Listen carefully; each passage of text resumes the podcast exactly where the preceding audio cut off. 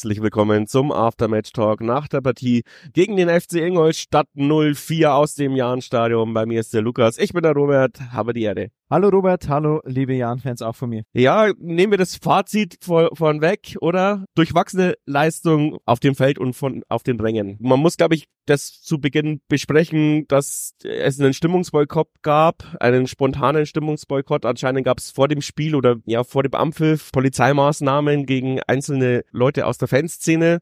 Und dann hat man sich wohl spontan entschieden, die komplette erste Halbzeit nicht zu supporten.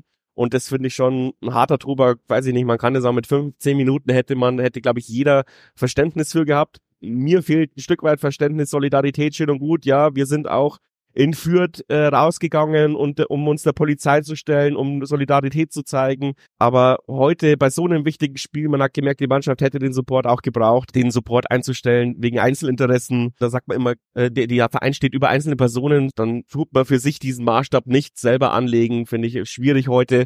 Ja, muss man schauen, ob es da nicht einen Bruch auch gibt, weil am Ende gab es auch Pfiffe gegen die Ultras von S1 und S3. Das wird sie ihnen vielleicht nicht jucken. Auf der West, muss ich sagen, war es natürlich, also haben auch viele das nicht verstanden. Schwierig. Die Kritik will ich anbringen. Ich weiß nicht, wie man es besser hätte machen können. Ich verstehe auch, dass sie da ein Zeichen setzen wollen, aber eine komplette erste Halbzeit war drüber aus meiner Sicht. Wie hast du die erste Halbzeit spielerisch erlebt? Lass mich ganz kurz noch auf den Punkt schnell eingehen. Also man hat auf jeden Fall gemerkt, natürlich, dass stimmungstechnisch was gefehlt hat, und jeder, glaube ich, der schon mal im Jahn-Stadion war, weiß, welche Kraft und welche Energie und welche Positivität da auch von der Hans-Jakob-Tribüne im Speziellen dann auch aufs Spielfeld kommt und auch natürlich auf die Mannschaft übergehen kann. Ich kann tatsächlich zu diesem Vorgang jetzt gar nicht so viel sagen, also ich kann dazu nichts sagen, und ich möchte ehrlicherweise dazu gar nichts sagen, weil ich einfach nicht in diesem Thema drin bin und wirklich nur mutmaßen würde, und das, glaube ich, würde der Situation nicht gerecht werden. Drum kann ich da nichts dazu sagen. Ich hoffe einfach nur, klar, das haben wir dann am Ende, wie jeder im Stadion gesehen, dass es da auch von der Hans-Jakob-Tribüne oder auf der Hans-Jakob-Tribüne selber Unstimmigkeiten gab. Ich hoffe, dass da heute alle mal sich beruhigen, und dann in den Folgetagen, dass das einfach dann dass man sich wieder zusammenrauft und dass es wieder besser wird. Ich glaube, das schaffen wir aber auch und hilft natürlich auch letztendlich der Mannschaft. Aber wie gesagt, ich kann dazu nicht viel sagen, weil ich nicht in der Thematik das Wissen habe. Ja, dann belassen wir es dabei. Spielerisch, ich weiß es nicht, war so ein bisschen offener Schlagabtausch, ohne große Chancen. Die erste Chance, die ich mich erinnern kann, war so ein Kullerball von Kota, wie er relativ frei vorm Tor stand, hat aber nicht geschafft, ihn zu schlenzen, den wollte er wahrscheinlich ins lange Eck schlenzen, und dann ist er verhungert, und dann kam lange nichts, weiß ich nicht, also immer mal hin und her, also ich habe keine spielbestimmende Mannschaft gesehen, beide Seiten bemüht, aber nicht zwingend, und dann kam aus dem Nichts, wir sind dann schon in der 37. Minute, das Tor für Ingolstadt, wo wir es wieder so ein bisschen selbst aufgelegt haben. Ich glaube, Geipel hat ihn rausgeköpft, zu lasch, und eine direkte Vorlage, dann nicht Volley aufs Tor, sondern ich glaube, er konnte ihn sogar noch kurz annehmen, aufs lange Eck. Und ich muss sagen, ein Prime Gebhardt hätte den gehalten, sah haltbar aus, hat 20 Meter Zeit, sich das Eck auszusuchen. Natürlich auch blöd für Torwart, der ist ja direkt am Pfosten reingegangen. Gebhardt war, glaube ich, schon drin, die Finger umgeknickst, würde ich jetzt mal so behaupten. Aber wie gesagt, ein 100% fitter Gebhardt hätte den gehabt, und dann wären wir zumindest mit 0:0 in die Halbzeit gegangen. So sind wir still in die Halbzeit 1:0 gegangen, und ja, ich weiß gar nicht, ob es in der zweiten Halbzeit oder in der ersten Halbzeit, wo Saller sich so aufgeregt hat über den Schiedsrichterpfiff, so ein bisschen die Disziplin verloren. Zweite Halbzeit zeigst du mir an. Das war auch so eine bezeichnete Szene für das Spiel. Jeder hadert so mit sich, wenn selbst Saller jetzt die Geduld verliert, aber er hat sich dann relativ schnell wieder gefangen. Ja, er hat sich relativ schnell wieder gefangen. Muss jetzt tatsächlich auch nochmal überlegen, ob danach das Tor gefallen ist oder davor. Nee, das war danach. Danach, ja. Genau. Du hast, glaube ich, ganz vieles richtig gesagt. Es sprang immer so hin und her. Ich nenne es mal dieses berühmte Momentum, was heute omnipräsent war, dass dieses Spiel in keiner Richtung, in keiner Weise einen Fluss gefunden hat. Weder auf Ingolstädter Seite noch auf Regensburger Seite. Es war wirklich ganz komisch. Es war unglaublich viele Ungenauigkeiten im Spielaufbau, in der Ballannahme. Der Andi Lautenschlager, der heute mitkommentiert hat, hat es auch einmal beschrieben, Pässe über 2-3 Meter kommen nicht an. Ich weiß es nicht, also um Gottes Willen, ich will das nicht schlecht reden und ja, wir haben jetzt einen Punkt geholt, nach Rückstand auch, aber wie es der Andi auch gesagt hat, da will ich ihm gar nicht vorgreifen, für eine Aufstiegsmannschaft, sage ich mal, gegen eine Ingolstädter Mannschaft, die auf Platz 11 irgendwo mit Verlaub rumgurkt, hätte dann eigentlich mehr kommen müssen. Das ja, ist richtig. Vollkommen. Die Ingolstädter waren heute auch nicht unschlagbar. Viele Chancen haben wir ihnen selbst eingeleitet. Und wir hatten die Dinger. Also der Kicker zeigt zwar keine großen Chancen an, weil die sind immer so rot markiert, aber ich kann mich an 3er-Situationen oder 2 Situationen in der zweiten Halbzeit erinnern, wo Kota eigentlich allein aufs Tor zulaufen kann, aber ich weiß nicht, im Platz versinkt oder ja, auf jeden Fall so viel Geschwindigkeit verliert. Entweder ist er wirklich so langsam oder ich kann es mir nicht erklären, aber er hatte oft auch mal 2 Meter Vorsprung und schafft es nicht, den bis in 16er reinzutragen. Also da muss er wirklich noch an seiner Geschwindigkeit und Ballführung arbeiten, weil ich meine, wir wissen ja, dass er es kann und dass er also ich meine, als es gelaufen ist, hat er Sachen gemacht, Tore geschossen aus spitzen Winkeln und so, und jetzt schafft er es nicht mal im 1 gegen 1 den Torwart auszuspielen, ja. Ja, vielleicht. Und das ärgert mich so ein bisschen, weil das sind halt dann diese Dinger, die dieses Spiel umdrehen. Also nachdem Salah eben dieses Tor dann in der 77. geschossen hat, wo wir auch noch nicht drauf eingegangen sind, also wirklich geiles Jahrhunderttor in den Winkel, den ganzen Frust hat er sich da rausgeballert, also Chapeau, Bene. Da hat man kurz gedacht, jetzt geht noch was, ja, 10 Minuten haben wir dann nochmal Gas gegeben. Die Ingolstädter haben es klug leider gemacht, indem sie sich ständig auf dem Boden wälzend lagen und viel Zeit rausgenommen. Deswegen war ich ein bisschen enttäuscht über die 5 Minuten Nachspielzeit, weil ich kann mich gegen Heidenheim erinnern, da haben wir einfach so lange gespielt, bis Heidenheim aufgestiegen ist. Deswegen hatte ich hatte so, also zu 90. Minute hatte ich schon noch das Gefühl, wir können das noch drehen, weil wir hatten nach vorne eine Drangphase, das waren vielleicht unsere besten 7 Minuten oder so. Also so zwischen der 82. bis zur 89. oder sowas. Glaube ich, habe ich auf die Uhr geguckt. Ja, aber die Halbzeit, da hat man dann schon gemerkt, dass jetzt sind die Körner raus, komisch, also bei der Nachspielzeit, jetzt sind die Körner raus und da muss man schon fast froh sein, weil dann hat er auf einmal die letzten 2 Minuten hat Ingolstadt die ganze Zeit Standards vor unserem Tor gehabt. Und da gab es ja auch noch diese eine komische Chance, wo Gebhardt da 3-mal nachfassen muss. Und stimmt, du hast recht. Also unterm Strich schon verdientes 1:1, aber ein absolut unnötiges ein absolut unnötiger Punktverlust. Wir tun uns so schwer in dieser Phase. Du musst aber eigentlich Ingolstadt, sorry, schlagen, wenn du noch irgendwas da oben mitreden willst.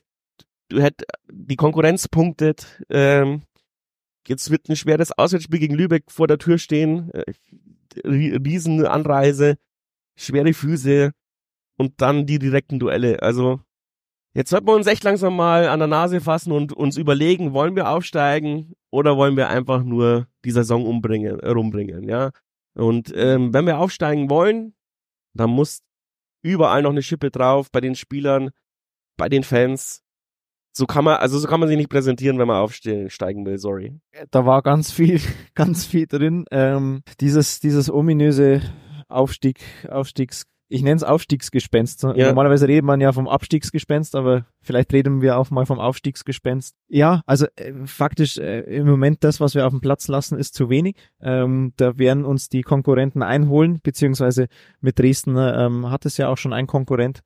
Aber ja, klar, wir müssen jetzt nach unten blicken, so blöd das jetzt auf Platz 2 klingt, aber wir haben da 3-4 Mannschaften wirklich im Knack, wie man in Bayern sagt, und ja, jetzt müssen wir erstmal abwarten, was da morgen passiert, aber du hast schon recht, also wir müssen uns da fangen, gerade jetzt auch in den nächsten Spielen, weil, wie du sagst, die direkten Gegner und die direkten Brocken, die kommen ja noch, und spätestens da entscheidet sich's. Darauf jetzt ankommen. Vielleicht noch ganz kurz ein, zwei Worte zu Kota. Ich sehe das genauso wie du. Ist vielleicht im Moment in Anführungszeichen so ein Sinnbild für die spielerische Situation. Ich habe aber heute das Gefühl gehabt, auch während der Übertragung, dass er ganz oft irgendwie weggerutscht ist. Also vielleicht, so blöd es klingt, hat er vielleicht ein falsches Schuhwerk gehabt. Wir sitzen ja hier jetzt gerade noch mittlerweile im fast leeren Stadion. Rasen ist auch nicht mehr der beste, muss man echt sagen. Die Außenbahn, das sieht schon bitter aus. Ja, auch wenn natürlich das Greenkeeper-Team da immer alles versucht. Ja. Ja, vielleicht sind das alles, blöd gesagt, alles so kleine Mosaiksteine, die im Moment halt zusammenspielen und so wie es in der Hinrunde alles für uns gestimmt hat, so stimmen halt jetzt vielleicht manche Punkte und wenn es nur Kleinigkeiten sind, stimmen halt im Moment nicht zusammen. Das heißt nicht, dass es nicht wieder so werden kann, aber im Moment ist halt einfach mal die Situation so. Ich sehe das aber auch ein bisschen, ja, wie soll ich sagen, weiß ich nicht, ob man das realistisch nennen kann, aber wir wussten ja, dass irgendwann mal nach dieser nüchtern ist vielleicht ein gutes Wort, weil wir haben ja gewusst in der Hinrunde, dass irgendwann mal so eine Delle kommen wird. Die haben wir jetzt schon seit 4 Spielen, nehmen wir das vielleicht noch mit rein, weiß ich nicht. Können wir so halb mit reinnehmen.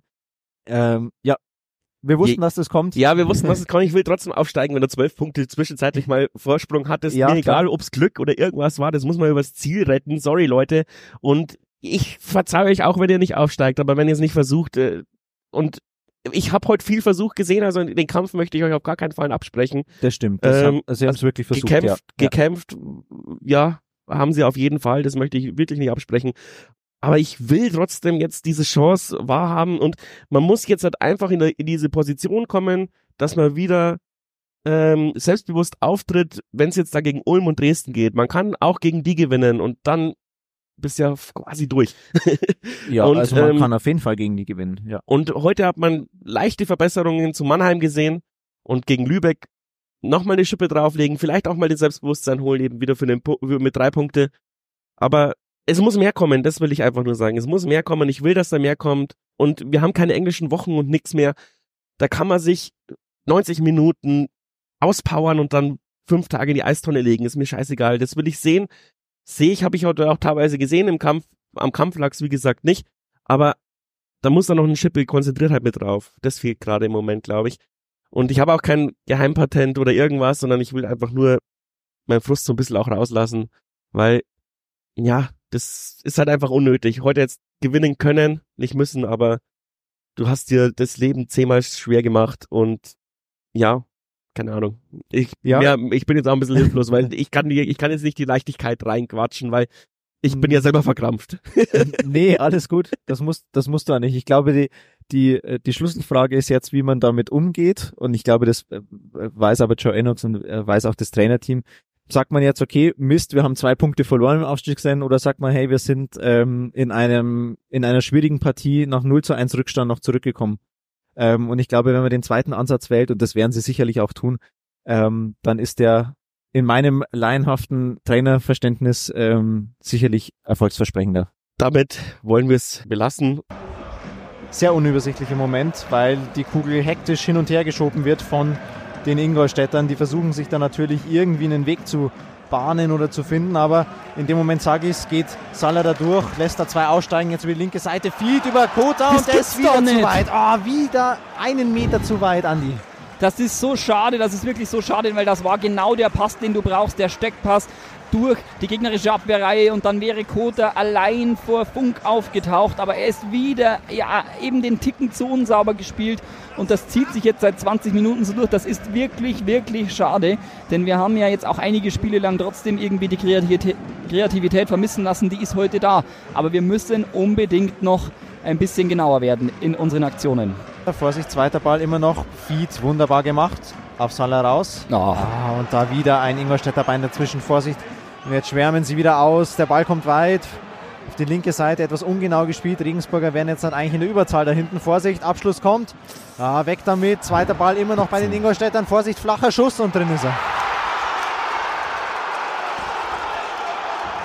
Ja, das war ein gut vorgetragener Angriff, dann hat man es geschafft, Yannick Mause, den besten Torschützen, abzublocken, dann wird man aber völlig überhastet und unsauber spielt man dann den geretteten Ball hinaus und da steht dann ein Ingolstädter an der Strafraumkante, 5-6 Meter vor der Strafraumkante, nimmt Maß, haut das Ding nicht ins lange Eck, aber haut ihn halt schön flach ins Eck.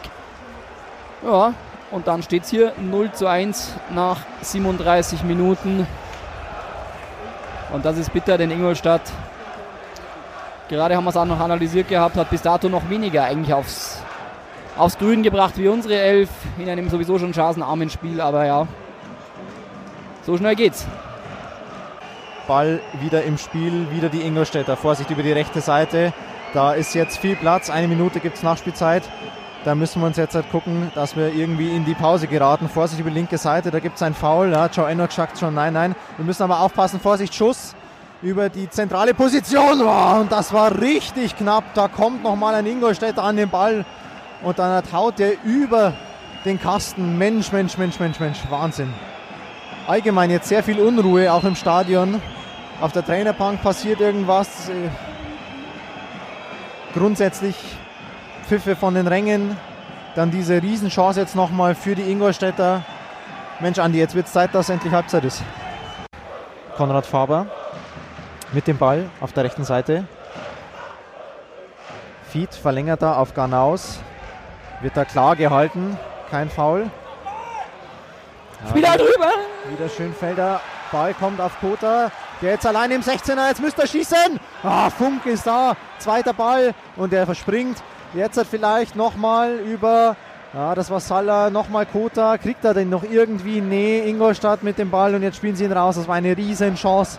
Kota alleine auf Funk, aber der pariert stark, der Gästekeeper. Nach wie vor 1:0, 51 Minuten durch. Jetzt hat weiter Ball auf Garnaus. Kann er sich da durchsetzen gegen 2? Das ist nicht ganz einfach. Jetzt kommt ihm Schönfelder zu Hilfe. Ja, ist schon im 16er, spielt ihn nochmal raus. Aber der ist fast ein bisschen zu kurz. Ja, aber da ist Faber und der hat jetzt ein bisschen Platz, bringt ihn rein.